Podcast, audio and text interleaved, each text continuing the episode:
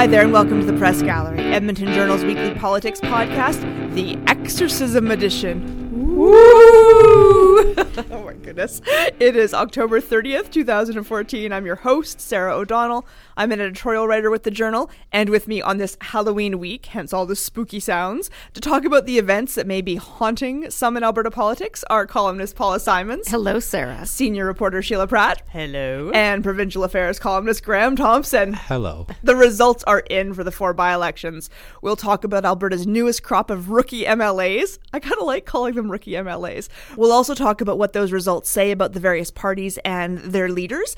And the Premier wasted no time getting back on the announcement trail after the by elections. And so I'd like to dig into some of these latest promises and find out if they're scary or just ghoulishly good ideas. Let's begin, though, back in by election territory. By now, I'm sure most listeners know that the Progressive Conservatives won all four of these big city by elections. That means that, one, Graham was bang on in his predictions last week, and I was wrong. I was wrong, I admit it, with my estimation that the Wild Rose would snag two wins in Calgary ridings.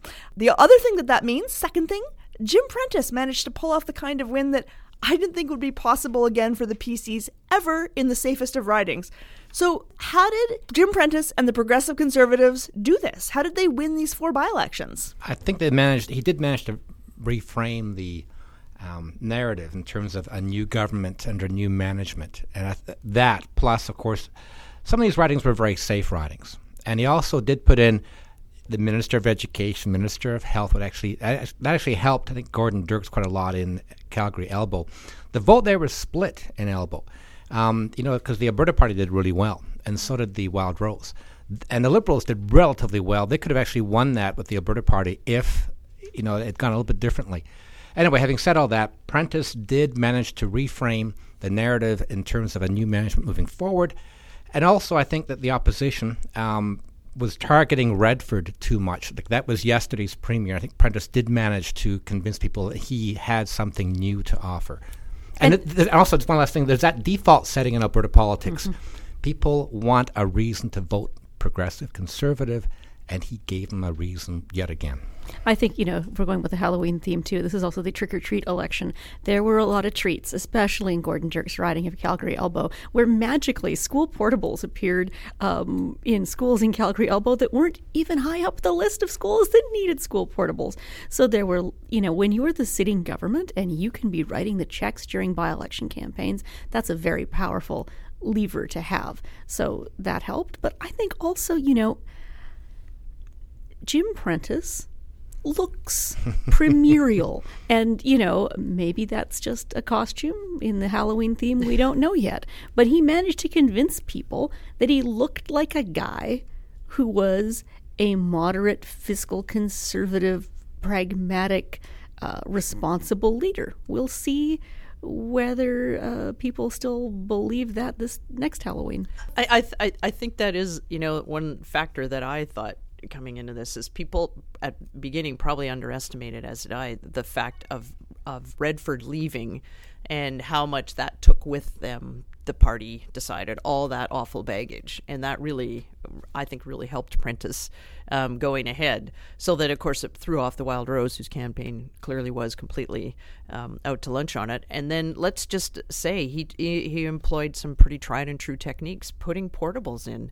I mean i laughed watching the tv the new uh, candidate from Calgary uh, West was saying, uh, "Well, you know, it's where I'm here for integrity and accountability and blah blah blah," and then they're putting portables in the middle of a by-election into. in principle, this is not this is not a good thing. Well, I mean, and, and there are elections caused. So anyway, it's just tried and true techniques. They know how to win an election. They're, yeah, and and and the Wild Rose doesn't. And they yet. sure didn't take anything for granted. I mean, you know, every cabinet minister, every senior member of caucus was out door knocking, phone calling, they weren't sitting on their laurels. I have to say, you know, I mean, you can certainly question whether that's a correct use of cabinet resources. But my goodness, I mean, uh, our colleague Karen Kleiss was tweeting pictures election night of Mandel headquarters, and you know, practically every Tory in Edmonton was there working on that one riding and that one campaign. A friend of mine, who is admittedly not a progressive conservative supporter, said he thought that they could have run Muppets in those ridings. They were so safe for progressive conservatives and won this election. Do you think that's true? Because I, I thought that they actually had to work for it, but I don't know. Maybe were they just such safe seats that we shouldn't have even thought that there was a real race? What's interesting, uh, there was a Muppet, perhaps, of sorts, of M- Mike Ellis in Calgary West. I'm not calling him a Muppet. I'm saying he was a, a, a no name in a sense. He had no experience. No one knew who he was, and he still managed to win. But Although not but- by much. But, but I was going to say, but not by much. It was very close. But even then, he still managed to win. And the Wild Rose was still targeting, I think, the wrong message. It was aimed at Redford. Um, Calgary Elbow. Um, it did help Gordon Dirks to bring in the portables, and, and I've called these by-elections as in B-U-Y. But again, as Sheila points out, it wins you an election. But I think overall, um, I think that they did a really smart job, and you, you can question the ethics of all of this. But they did manage to, to, to win them, and I think even if they're different kind of candidates, it may have been maybe a bit different. But in Edmonton, Stephen Mandel, well known mayor, very popular, and the fact that um, Prentice did really well in his riding because he's the premier. You're actually electing the premier. And I think I think you know in Calgary West, where Mike Ellis certainly wasn't a star candidate. I, mean, I think the Wild Rose made a terrible tactical error. They had a very good candidate in Sheila Taylor, and in the initial polls, Taylor was ahead. She was, in fact, I think, ahead arguably for most of the evening. And it was just in the final polls that the Tories, you know, uh, what was the margin in the end? About 300? 300, yeah. Th- You know, so I don't think that the Tories won that riding. I think the Wild Rose lost it. I think the Wild Rose made a terrible tactical error. I think they spent far too many resources trying to fight Prentice in Foothills and Mandel and White Mud when those they couldn't win those seats. They could have and they should have won Calgary West. And the fact that they didn't is very bad news for And Danielle also- Smith. I, I think there is something to the fact they were safe Tory seats, though. I mean, those seats were all. I mean, in White Mud, that sixty percent Hancock won that with. Let's let's look at the fact that his the Tory vote went down by twenty percent. In any other riding, if Mandel had been running in any other Tory riding in Edmonton and the vote went down that much, an opposition person would have been elected. In fact, it only has to go down ten percent in a lot of Edmonton ridings to elect an opposition member. So I think it was to say this is the final word on on you know Jim Prentice and everything. It, they were very they were safe seats, and yes, they worked hard. They worked hard in safe seats, and yes, they won by reduced margins. Uh, Sheila, what was the mood like? You were on uh, those by election nights in the opposition campaign celebration headquarters. Well, th- there was uh, at seven thirty before the polls had closed and the results were. There was a lot of excitement. I mean, there was a feeling that there was, you know, some possibility here, even though it was Edmonton White Mud. But by about eight twelve or eight ten, it was not looking very good, even in the Wild Rose. Um, uh, headquarters where they were they also had high hopes so it dissipated fairly quickly and as Vitor Marciano would say well it looks like it's not our night and um, but when you add up all the votes together in every riding except the one that Jim Prentice ran there are more anti-Tory votes than put in the Tory candidate. So that is also something to watch. Granted of course it's divided. But if I was the Tories I'd be keeping an eye on that too So it has been interesting to watch the non PC supporters go through various phases of the grief process since Monday. Anger, denial, you know, what, what That's right. I'm not sure where we're at now, but we're, we're moving along the continuum. But there have been a couple of different themes, and some immediately started questioning whether Danielle Smith could stay on as Wild Rose leader. How do you think she's handled those questions? Can someone kind of sum up what's happened for our listeners? Well, she's actually uh, said she wants a review of her leadership at the next um, general meeting, which is in two weeks um, from from now, actually. So she had to get ahead of this because people were beginning to whisper about her, her leadership because not only did they not win any of the by-elections on Monday night, they finished third in two of the by-elections. And she was saying to the media last week, at the very least, we want to finish second. Maybe win one or two would be great, but at least finish finish second. They didn't. They finished third in two of them. So people are questioning her leadership now. There's a lot of Tories are whispering about it. It's more Tories whispering about her leadership than actually the Wild Rose. But she knows the questions are out there: is is she the right person for this job? And she must put this to a leadership vote. Otherwise, it would eat away at her for the next year. There'd be people questioning uh, whether, in fact, she's the right person. There'd probably be maybe even a, a mutiny in, inside the caucus. I don't know.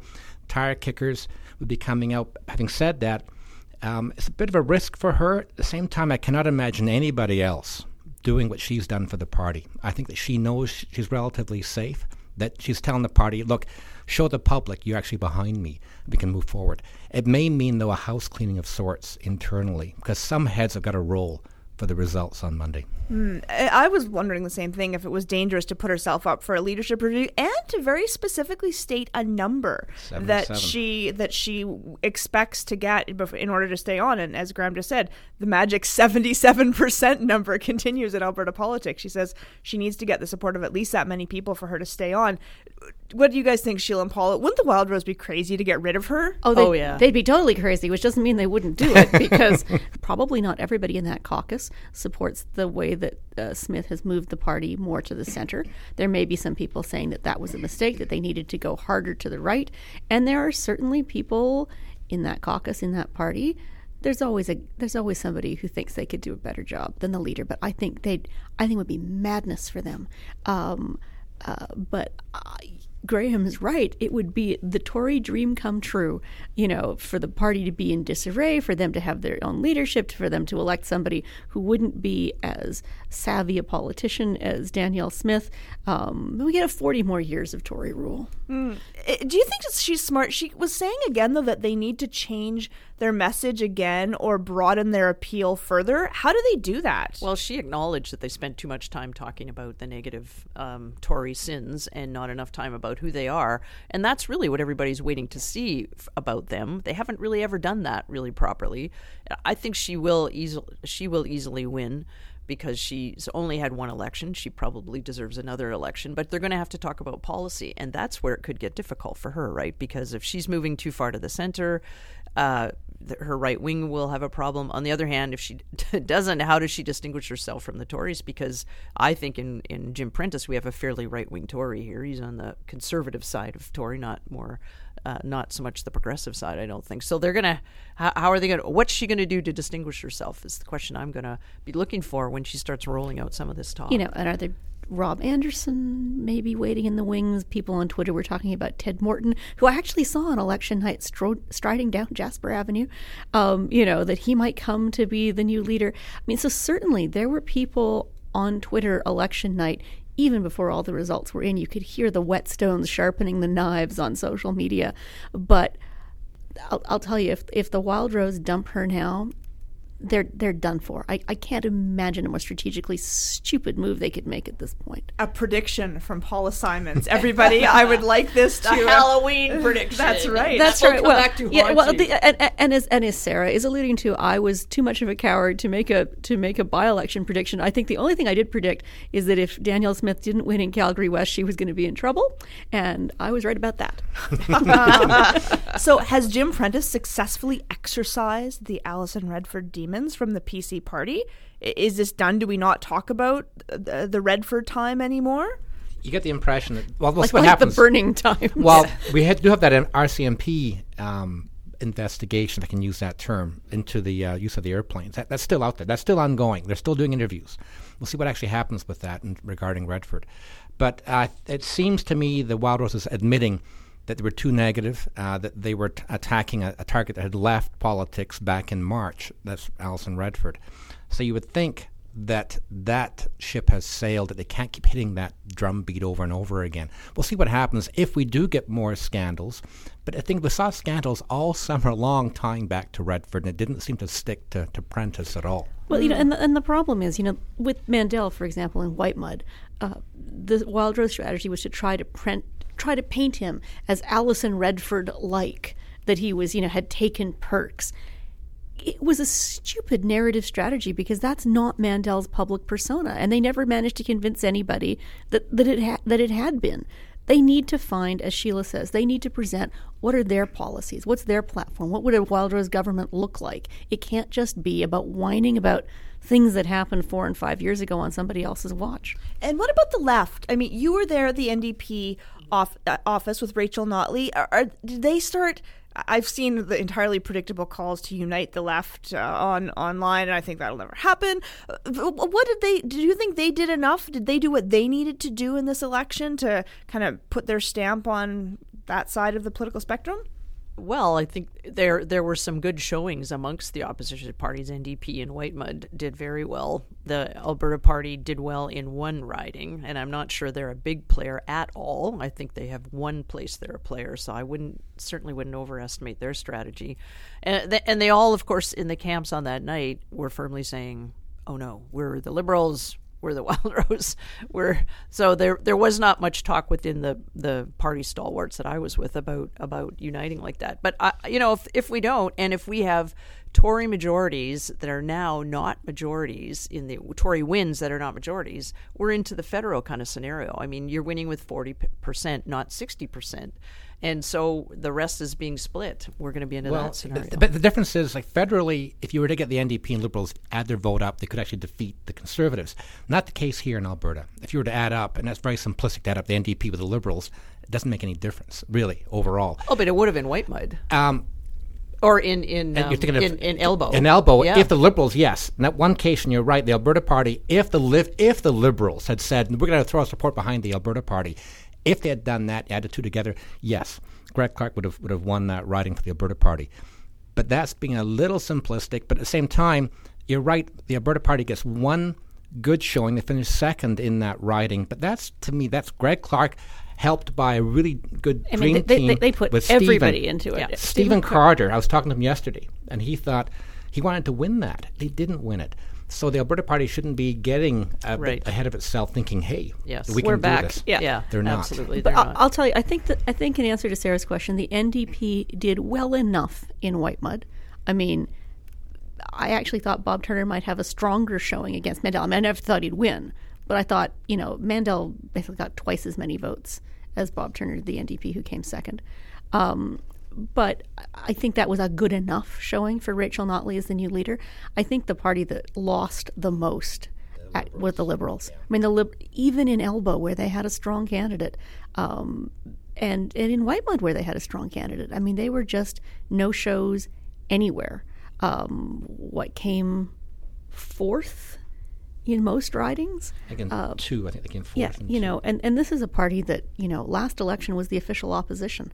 Uh, uh, that you know, the the leader who I think should be the most worried is Raj Sherman because I think his party is evaporating from under him. Okay, well, let's go. Speaking of showings, I don't think it was more than a few minutes after the uh, election results were finalized on Monday night that it was clear that uh, Prentice and it was clear that Prentice, Mandel, Dirks, and Ellis had won their races when there was a government news release about an announcement first thing that morning at an ice cream place. Uh, so the, the the the the premier is even though the by election is over, he still seems to be showing up everywhere this week. Tell He's us, still campaigning. Tell us about some of those things well, that he's yeah, showing up um, for. The one this week you mentioned it was uh, rural development. They're putting more money into helping develop rural areas, and that's tied into a strategy to go back into rural areas tonight. We're talking Thursday. He's speaking at a premier's dinner in Manning. and I want to know who paid for the flight because the entire half the cabinet's on that thing. Yeah, it sounds like it's sort of um, yeah, like it's party is paying for part of it, and the government's Oh, really? paying for part. Okay. Um, we'll see when it breaks down who actually gets paid for Well, that. that's You're a right. good question. Um, but he's going to rural areas now. He's trying to win back areas that have either have gone to the Wild Rose or have leaning that way to the Wild Rose. So it's a strategy. But yes, it's an announcement a day. You know, we had uh, seniors' uh, homes, a sprinkler announcement this week. We've got um, announcement today dealing with the Lubicon. He's dealing Yes. with the Lubicon today. And, and a legal aid announcement. a announcement legal later aid this announcement, afternoon. yes. Yeah, but so by the time you listen to this tomorrow morning, it'll all I'll those be- things should be check your paper to see what happened. Is this going to happen for the next year and a half? An announcement a day? Well, th- Possibly. that they're telling me yes, they're going to keep on doing things. They'll be hitting it, I guess, until the, the session opens up in the 17th of November. But it's their plan to be a very much, I hate this word, proactive government, to go out there and take the agenda away from the opposition. They've done that since he became premier, announcement after announcement, to take the agenda, to set the agenda, and they'll keep on doing it through the whole fall and then go into the red. The red uh, zone, I guess, next year, heading to the election a year and a half from now. But you know, the sprinkler announcement is a bit of a metaphor because now we're supposed to tug our forelocks and be grateful that old people aren't going to burn to crisps. I mean, th- th- these are things that uh, that a proper government would have taken care of years ago. So they get to play the hero by riding in and solving problems that haven't been solved by the last four four premiers. That's great. You know, if, if they can make that work as a strategy for them, then I guess it's brilliant politics. but I think we shouldn't be so overly grateful that we're just going to get people up to what's a basic safety standard. There's plenty for him to catch up on, given that Alison Redford spent lots of her time on trips to Washington to talk about the oil sands and not a whole lot of time back home handling things like sprinkler systems. So he, he's got a lot of space to play. And then he'll keep coming coming out with stuff. There will be the renewable energy strategy, the greenhouse gas stuff coming up. And by the time we we get to crunch time, which will be the budget, that's going to be very interesting to see what happens. 'Cause the price of price oil is, is- where it is yeah. exactly. And how is he going to handle the fiscal thing? Are we going to go back into retrenchment? We're going to be cutting. What's how's he going to be different about that? Yeah, because the latest forecasts are now seventy dollars for West Texas Intermediate. That's he not said good. No more new revenue streams. He's going to handle it the way every other Tory premier has handled it. How is that going to be different? Well, and I'm looking forward to seeing how they handle themselves in the legislature, all these new MLAs. That's going to be very interesting. Yeah, I mean, watching Stephen Mandel grilled in question period, I think I may have to. I may have to come uh, hang out with Graham in the press gallery just to watch that. That'll be good stuff. Speaking of good stuff, let's get right into that. Good stuff from the gallery, our we- weekly segment where we suggest something you might enjoy reading, listening to, or uh, or watching.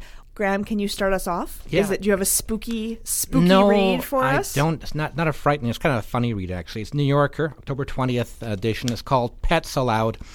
Why are so many animals now in places where they shouldn't be? And the author is talking about something called emotional support animals (ESAs). They're starting. I don't know if you heard of these. I, I haven't. No, that's a new one. These are not working dogs, like you know, like working animals, like a, a seeing eye dog or a hearing aid dog or something like that. These are people's pets. They're taking it to public areas that normally wouldn't be allowed there, like restaurants, on buses, on airplanes, museums, and they're bringing along with it um, a card that says these are emotional support animals, or a letter from their therapist saying these animals are necessary these people to feel secure. And the owners of the airlines and the museums are, are feeling, well, we got to let them in. And this author actually tried to test this. Well, actually did test it by taking on like a 28 pound turkey, a live turkey on board a bus to the Hamptons. And didn't she take a llama someplace? An llama, that's right, an al- alpaca to an art Graham museum. is now showing us a picture of the alpaca. It's Uh, really cute. It is very cute. um, so the author took the alpaca to uh, an art museum, um, a, a, a place but full of priceless works of art and very fragile pieces of art. Takes it in, and the management says, "No, no, no, you can't bring this in." Author says, "This is my emotional support animal. Here's a letter from my therapist." So, so they call the owners of this building, and the owners go, "You got to let him in." So they took this alpaca through the museum, she's watching these uh, art, ex- uh, looking at these art exhibits that are priceless and could be damaged by an animal like this. But they felt they had no choice but to let the animal in, even though there's nothing legally requiring them to do it.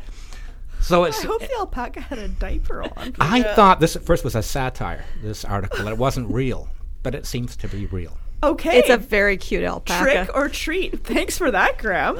I'm not sure I can follow alpacas. Sheila or Paula, care to try? Well, I, I'm not quite in that funny vein. Uh, or Still weird. Still, I'm going to I want to hear it. sto- I'm going to bring you, yes, my um, uh, story of Alberta with uh, Fred Stenson, well-known Alberta author. His new novel is called Who by Fire, and it's um, partly family saga.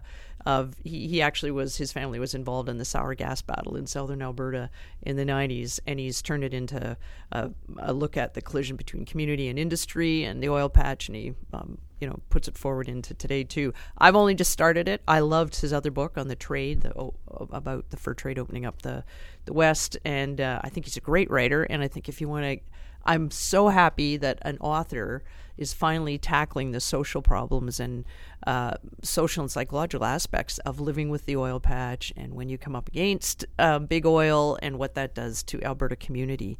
We don't talk enough about that. We don't write many stories about that. We write many stories about approving oil sands plants and the need for jobs and more people. But this is really great that it's finally getting a look in fiction, which is going to really help people understand it. That sounds good. Thank you. Okay, I'm going to recommend uh, something that, since we were thinking about decisions that haunt, haha, Halloween pun yet again, um, I want to recommend a podcast. I've recommended this podcast before, but it's a specific episode. This is NPR's Planet Money, and they do great work explaining complex economic issues or even not so complex.